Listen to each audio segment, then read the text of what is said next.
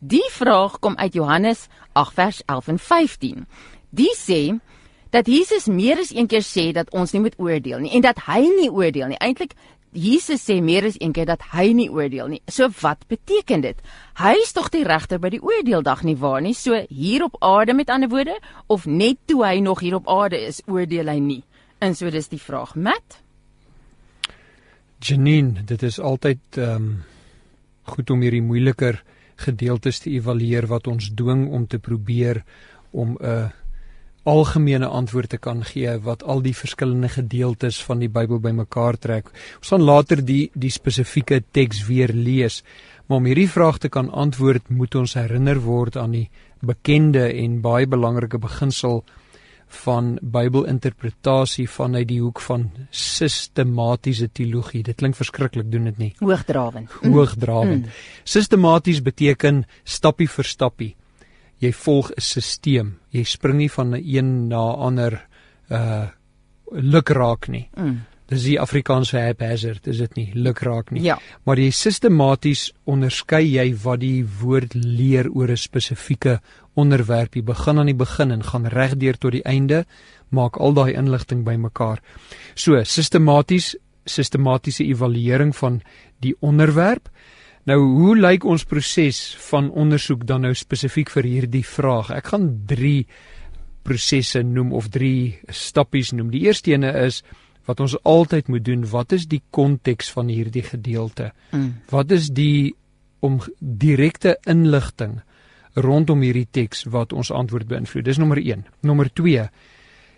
Wat het Jesus al vroeër oor hierdie onderwerp te sê gehad? Met ander woorde, nou moet ons gaan na ander gedeeltes in die Bybel wat voor dit kom, maar omdat ons sistematies evalueer, moet ons ook uiteindelik gaan na wat na dit kom oor hierdie onderwerp van oordeel.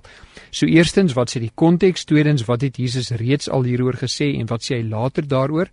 En dan derdens, dan moet ons altyd onderskei tussen Jesus se woorde wat verwys na sy eerste koms, die eerste tydwerk wat hy op aarde was en dan sy wederkoms wat nog ergens in die toekoms lê.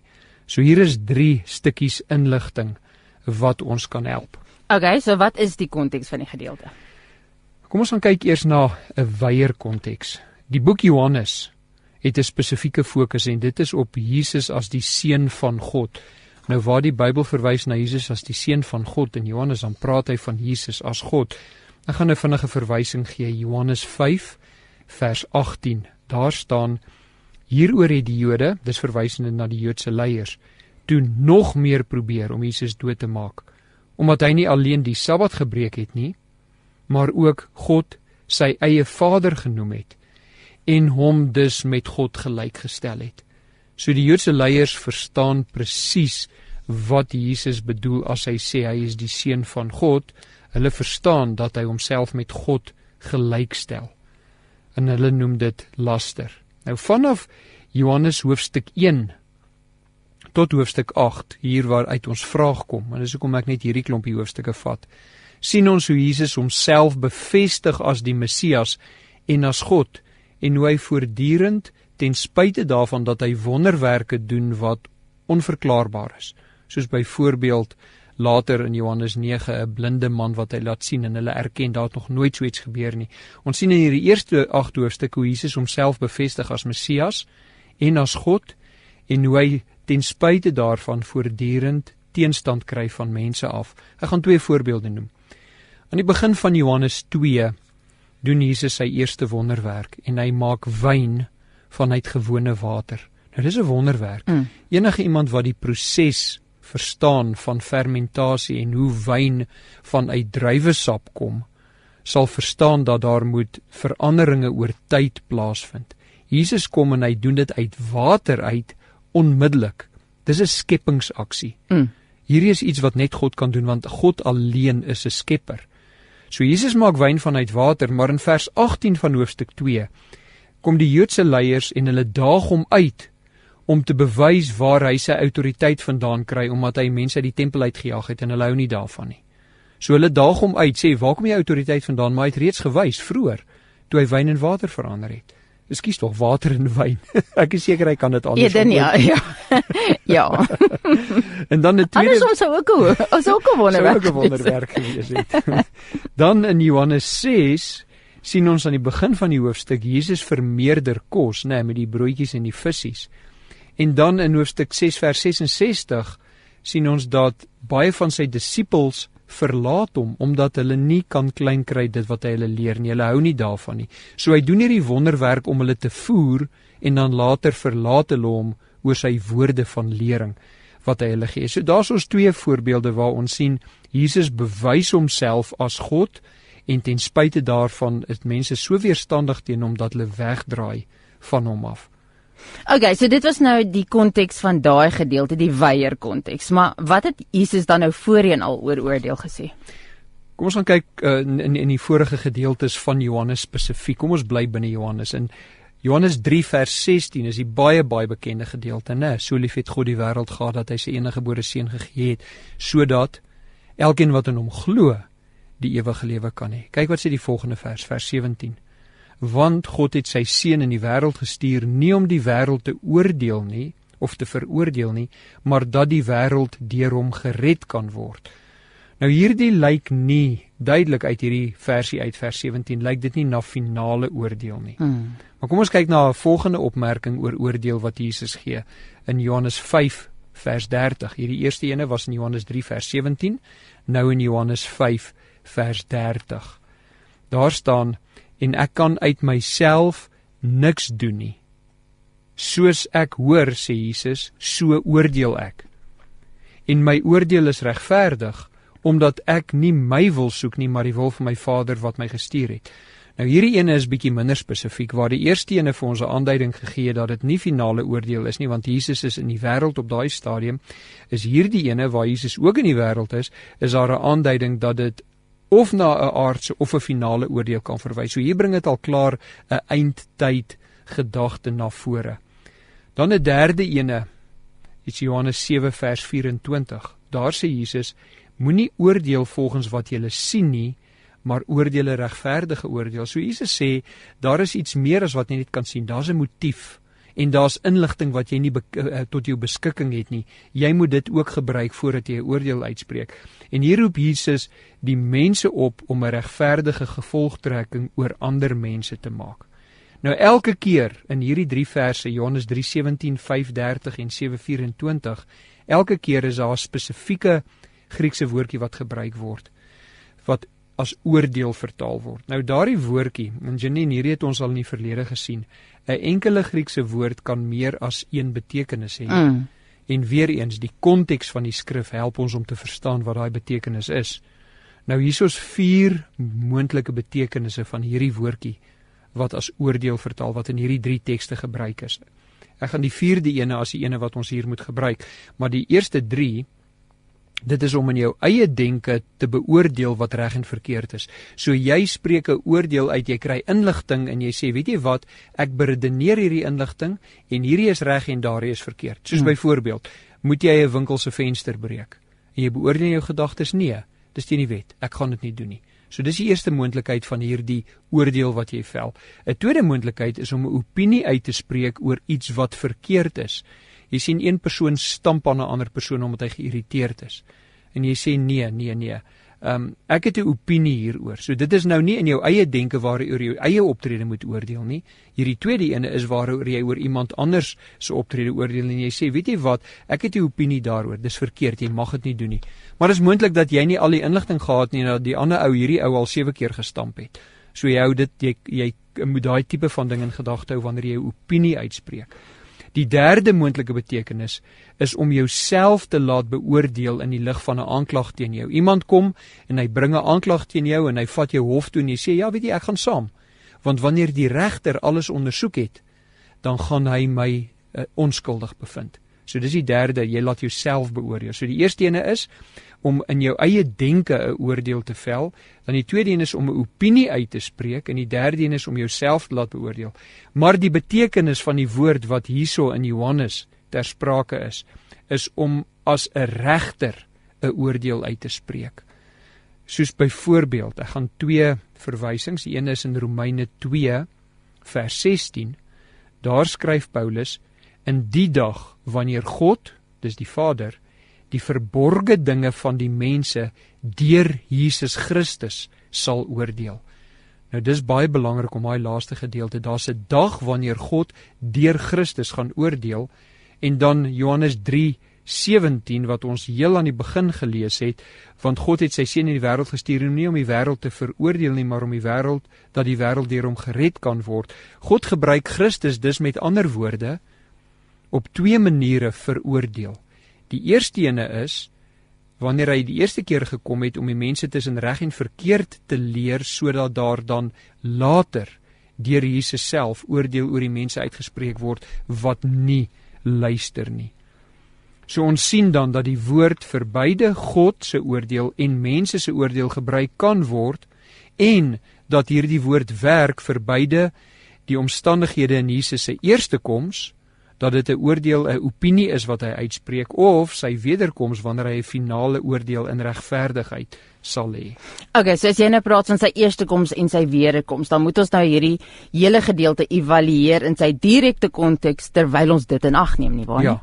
Sy direk so die vraag wat gevra is uit Johannes 8 uit, moet ons dan nou evalueer in sy direkte konteks en in ag neem praat ons van oordeel tydens Jesus se eerste koms terwyl hy op aarde was of sy wederkoms wanneer hy 'n finale oordeel. So ons het sopas gesien dat oordeel kan heenwys na al hierdie wat ons sopas gesê het, eerste of wederkoms. So kom ons kyk na die teks waaroor die vraag gaan. In Johannes 8 vers 10 en 11. Daar staan en toe Jesus homself oprig en niemand sien behalwe die vrou nie, dis die vrou wat in oorspel betrap is, sê hy vir haar: "Vrou, waar is daardie beskuldigers van jou?" Het niemand jou veroordeel nie? En dan vers 11 en sy antwoord niemand nie Here en Jesus sê vir haar ek veroordeel jou ook nie. Gaan heen en sondig nie meer nie. Nou in die vraag is dan na vers 15 verwys. Ons praat nie nou oor vers 15 nie, eers hierdie twee woordjies van veroordeel. Hierdie woord in Johannes 8 vers 10 en 11 in Engels is die woord condemn. Dis 'n ander woord as judge. En weet jy wat interessant is Janine, dit is 'n ander Griekse woord wat hier gebruik word. Ek sien so. Dis nie dieselfde woord as wat ons in Johannes 3, Johannes 5, Johannes 7 gesien het nie. En die fokus met hierdie woord, eh, die woord kan ook die oordeel van die eerste woord beteken, maar die fokus hier in die konteks en dis hoekom ek gesê dis so belangrik om konteks in ag te neem.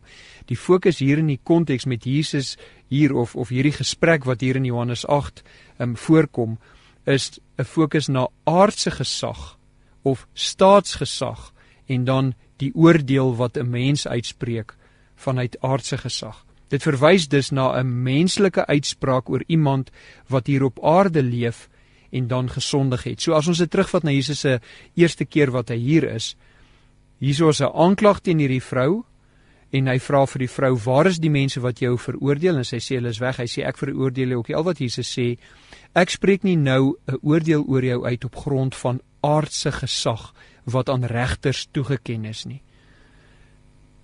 So hierdie woorde aan die vrou het die betekenis, ek gaan dit op 'n ander manier nou net sê. Jesus kan vir haar sê, jy gaan nie nou 'n finale prys betaal vir jou oorspel nie, want die tyd is nog nie reg daarvoor nie.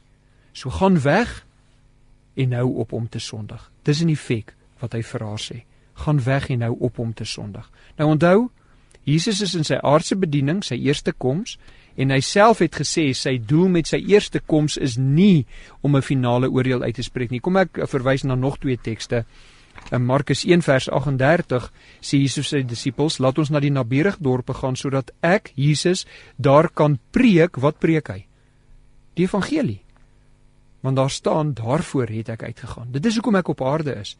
En dan Lukas 4 vers 43, maar Jesus het vir hulle gesê, ek moet aan die na die ander stede ook die evangelie van die koninkryk van God bring, want daarvoor is ek gestuur. So Jesus maak duidelik dat hy sy eerste koms, hy is hier om die evangelie te kom bekendstel. Evangelie beteken goeie nuus.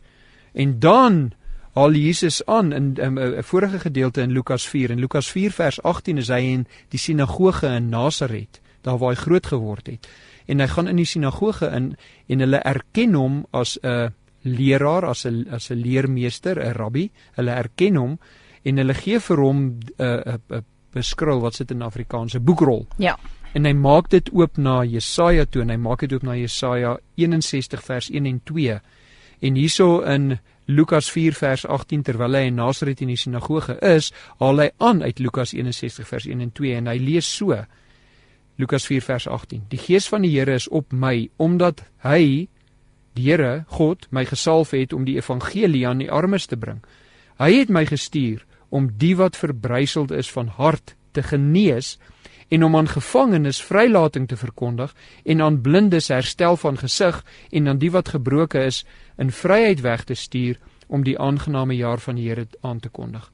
So Jesus maak duidelik hierso in sy aanhaling wat hy lees in Lukas 4 dat hy hier is om mense op aarde die evangelie te gee en mense soos hierdie vrou wat in oorspel betrap is weg te stuur en te sê moenie meer sondig nie. Op 'n ander plek sê hy jou sonde is jou vergewe, né, vir daai man wat lam was. Mm, mm. Ek sien my as jy nou kyk nou, sy's met ander woorde die vir haar van hart wat genees moet word. Sy's die gevangene wat vry moes gemaak word en sy's die wat gebroke is wat wat in vryheid weggestuur was. Dis korrek. Jesus kom en hy sê ek bring die ek, die Messias wat God is, het die mag om sonde te vergewe en ek kan jou vrymaak van hierdie sonde wanneer jy dit bely en weggaan en nie meer volhard in hierdie tipe sonde nie. Goed, so as jy nou hierdie alles moet opsom. Jesus se eerste koms, ek gaan ek gaan net nog 'n teks aanhaal Johannes 12 vers 47. Dis sy eerste koms. Daar staan: En as iemand na my woorde luister en nie glo nie, ek oordeel hom nie. Nou wat ons moet verstaan, ons kan sê ek oordeel hom nie nou, nou nie, nie mm. nou nie. Dan gaan hy aan in vers 47 van Johannes 12, want ek het nie gekom om die wêreld te oordeel nie, maar om die wêreld te red. Duidelik moet hierdie na Jesus se eerste koms verwys, want kyk wat sien ons in Johan in ekskuus tog in Handelinge 17 vers 31 en Openbaring 19 vers 15. Kom ons lees eers Handelinge 17 vers 31. Hier sien ons 'n heenwysing na Jesus se wederkomsoordeel. Daar staan Handelinge 17:31 omdat hy, dit is God, 'n dag bepaal het waarop hy die wêreld in geregtigheid sal oordeel hoe deur 'n man wat hy aangestel het dis wat God aangestel het en wat God en God het hiervan aan almal sekerheid gegee deur hierdie man uit die dode op te wek nou weet ons hy praat van Jesus ja. So ons sien in Handelinge 17 vers 31 God gaan deur Christus oordeel.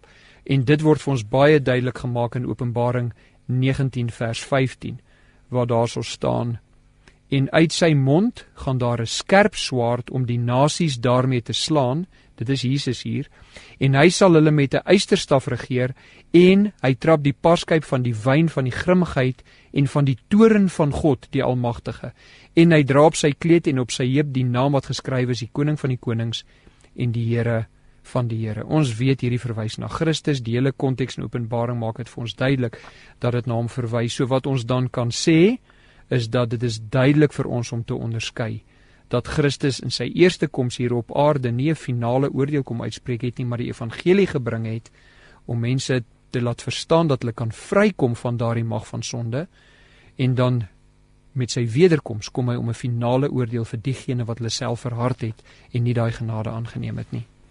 Met ander woorde, dis alweer die ding van genade dat dat hy was hier op aarde om vir ons te wys hoe lyk genade en hier op aarde is die tyd wat ons het om daai van daai genade gebruik te word. Jou tyd op aarde, jou fisiese tyd op aarde is jou genade tydperk waar waar Jesus kom en hy maak vry en hy gaan te kere herstel die blindes en so. Maar wanneer ons voor hom staan, staan ons voor hom as 'n regter. Dit is da, dan is daar nie ekstra plus genade dan nie dan is die genade tydperk oor die genade tydperk om reg te maak en skoon te kom is hier nê nou. dis korrek en daarom is dit so belangrik om Hebreërs 9 vers 27 te verstaan dat dat ons ons gaan eenmal sterwe en daarna kom die oordeel. En as jy in Christus is dan het hy daai oordeel gekry en jy word vrygespreek Dis ons oordeel. Wedergeborenes se oordeel is om vrygespreek te word want Christus het die prys betaal. Hmm. Hy het gesê in Johannes 19, dit is volbring. Ek het die volle vereiste van die wet volbring. Ek Christus, die vlekkelose lam. Vir die wat nie in Christus is nie, sê Jesus in Markus 1 vers 15, bekeer julle en glo die goeie nuus, glo die evangelie. So hier is nou eintlik weer die Engels en Afrikaanse storie met ander woorde. In Afrikaans het ons oordeel en oordeel In Engels het ons judge en condemn. Nie onderskeid is so mooi in Engels wat ons in Afrikaans bietjie beperk. Dit beperk ons wel in Afrikaans. Soms wil mense sê jy moet kyk na veroordeel, En beoordeel en oordeel en dit is ongelukkig nie so maklik nie want as dit dieselfde woord is, dan moet jy binne die konteks gaan besluit hoe jy dit vertaal.